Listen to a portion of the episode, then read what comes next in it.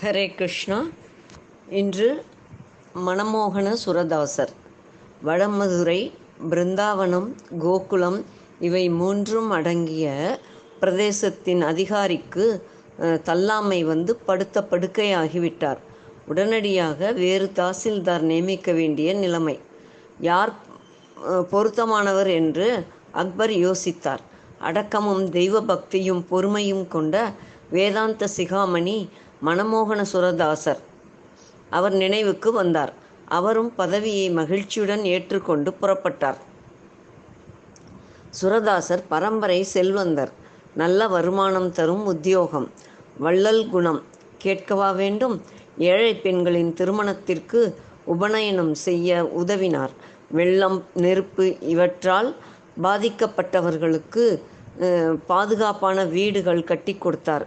வழிப்போக்கர்களுக்கு தண்ணீர் பந்தல் சத்திரம் கட்டி பயணத்தை இனிமையடைவதாக செய்தல் பசி என்று வந்தவர்களுக்கு எந்நேரமும் அவர் வீட்டு வாசல் திறந்தே இருக்கும். சொத்தெல்லாம் கரைந்தது. அவர் சேர்த்ததெல்லாம் தர்மபிரபு இரக்க குணம் கருணை வள்ளல் என்ற பட்டங்கள்தான். இந்த நிலையில் அவருக்கு கீழ்ப்பட்ட சேவகர்கள் வரி வசூலித்து கொண்டு வந்தனர். ஊரிலோ கொடிய நோய் செலவழிக்க பணம் வேண்டும். இரக்கம் பிரவா பிரவாகமாய் சுரக்க என்ன செய்வதென்று தவித்தார். வரி பணத்தை உபயோகப்படுத்தலாமா என்று மனம் ஒரு பக்கம் சபலப்பட்டது. அதைத் தொட உனக்கேது உரிமை என்று ஒரு குரல் மடக்கியது. ஏன் இல்லை? வரி எதற்கு வாங்கப்படுகிறது? மக்களின் நன்மைக்காக. அரசரின் சொந்த பணமா அது? இல்லையே. அக்பர் இரக்க மனம் கொண்டவர். இந்துக்களை ஆதரிப்பவர். அவரே முன்வந்து செய்ய வேண்டிய காரியம். என் சொந்த நலனுக்கு உபயோகித்தால் நான் உபயோகித்தால் உபயோகித்தால்தான் தவறு என்று சமாதானம் சொல்லி கொண்டார். சில நண்பர்கள் சுரதாசர் வரிப்பணத்தை உபயோகப்படுத்துவதை தடுத்தனர். ராஜதண்டனை கிடைக்கும் என்று பயந்தனர். அவரோ அரச பதவியே ஆண்டவன் தந்தது. இது அரசரே செய்ய வேண்டிய காரியம். தெரிந்தால் நிச்சயம் பாராட்டுவாரே அன்றி தண்டிக்க மாட்டார் என்று சொல்லிவிட்டார். ஒரு பொறாமைக்காரன் டில்லிக்கே சென்று ஆண்டவன் நினைத்தால் அக்பரின் பதவியே நிலைக்காது.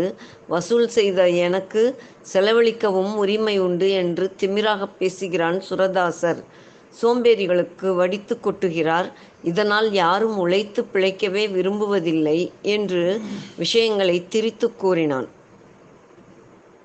அக்பருக்கு சினம் தலைக்கேறியது. உடனே சேவகர்களை அழைத்து வரிப்பணத்தை உடனே வசூல் செய்து கொண்டு வாருங்கள். த தரத் தவறினால் சுரதாசரை கைது செய்து வாருங்கள் என்று முத்திரை மோ மோதிரத்தோடு அனுப்பி வைத்தார்.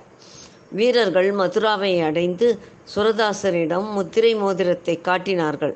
சுரதாசர் விஷயத்தை யூகித்து கொண்டார். அவர்களிடம் மன்னரின் வரிப்பணத்தை வராகனாகவே வைத்திருந்தால் எடுத்து செல்ல கஷ்டமாயிருக்கும் என்று நவரத்தினங்களாக மாற்றி வைத்திருக்கின்றேன். இரவு பயணம் கல்வர்களுக்கு சாதகமாக இருக்கும் விடிந்ததும் போகலாம். இளைப்பாருங்கள். இதோ எடுத்து எடுத்து வருகிறேன் என்று உள்ளே சென்றவர் ஒரு ஒரு தந்த பெட்டியில் கற்களை போட்டு மூடி மூடி பூட்டி அரக்கு முத்திரையிட்டு இறைவன் முன் வைத்தார். பின் ஒரு கடிதத்தில் அரசர் பெருமானுக்கு வணக்கம். வரிப்பணம் செலவானது நிஜம்தான். ஆனால் என் சொந்த காரியத்துக்காக அல்ல உங்கள் ஆளுகைக்கு உட்பட்ட அடியார்களின் ஏழைகளின் நல்வாழ்வுக்காக. மன்னர் செய்ய வேண்டிய சீர்திருத்தங்களை மன்னரின் பிரதிநிதியாக மக்களின் வரிப்பணத்தில் செய்தேன். அதுவும் என் சொந்த பணம் காலியானதால். இதனால் உமது குடி தழைக்கும் குலம் பெருகும் ஆட்சி நிலைக்கும் என்றெழுதி கையெழுத்திட்டு அதையும் முத்திரையிட்டு பரந்தாமன் பூஜையில் வைத்தார். பக்தவச்சலா இப்படி செய்ய தூண்டிய நீயே இதற்கு மாற்று தர வேண்டும். மௌனமாய் இருந்து அவமானப்படுத்தி விடாதே என்று மெய்யுருகி பிரார்த்தித்தார். பின் இரண்டையும் சேவகர்களிடம் ஒப்படைத்து அவர்களை உபசரித்தார். அவர்களும் அடடா இவர் எப்பேற்பட்ட மகான் இவர் மீதும் பழி கூறுகிறார்களே என்று வருந்தினர். இரவே சுரதாசர் அருகில் இருந்த காட்டிற்குச் சென்று யோக நிஷ்டையில் அமர்ந்து விட்டார். விடிந்தது. சேவகர்கள் எழுந்து புறப்பட தயாரானார்கள். சுரதாசரிடம் சொல்லிக்கொண்டு போகலாம் என்று பார்த்தால் அவரை காணவில்லை. அவர் போன இடமும் எவருக்கும் தெரியவில்லை. சரி அவருக்கு என்ன அவ- அவசரமோ? நம்மிடம்தான் பொருளை ஒப்படைத்தாரே நாம் புறப்படுவோம் என்று தீர்மானித்து கொண்டு புறப்பட்டனர். சேவகர் கொண்டு வந்த பேழையை அக்பர் திறந்தார்.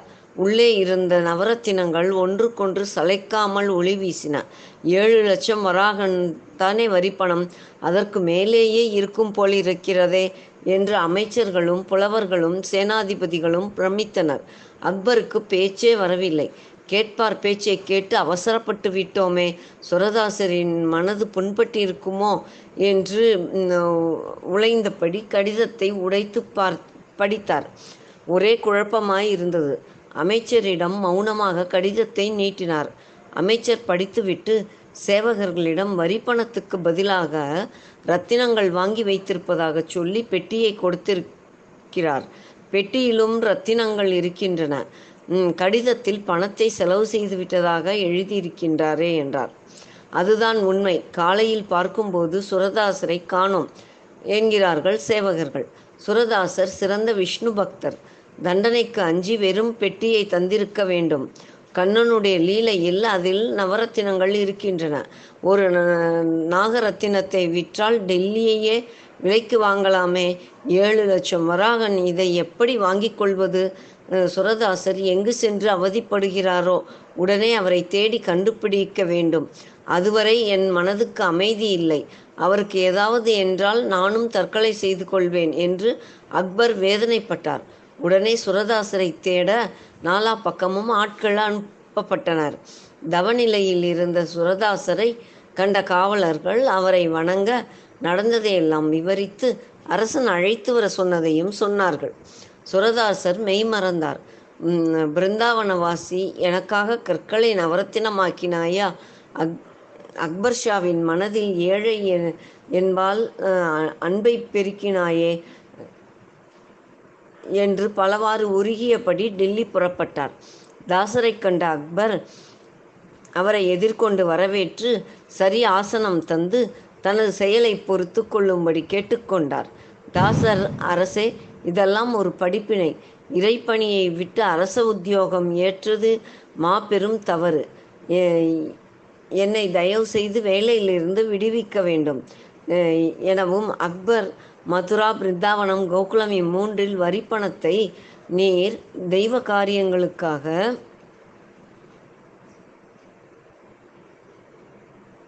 ஏழைகளின் சௌகரியத்துக்கும் செலவிடலாம்.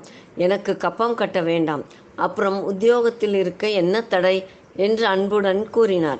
இல்லை மன்னா ஒரு முறை கேள்வி என்று வந்த பிறகு என் மனம் அப்பணத்தை தொடும்போது துணுக்குறும்.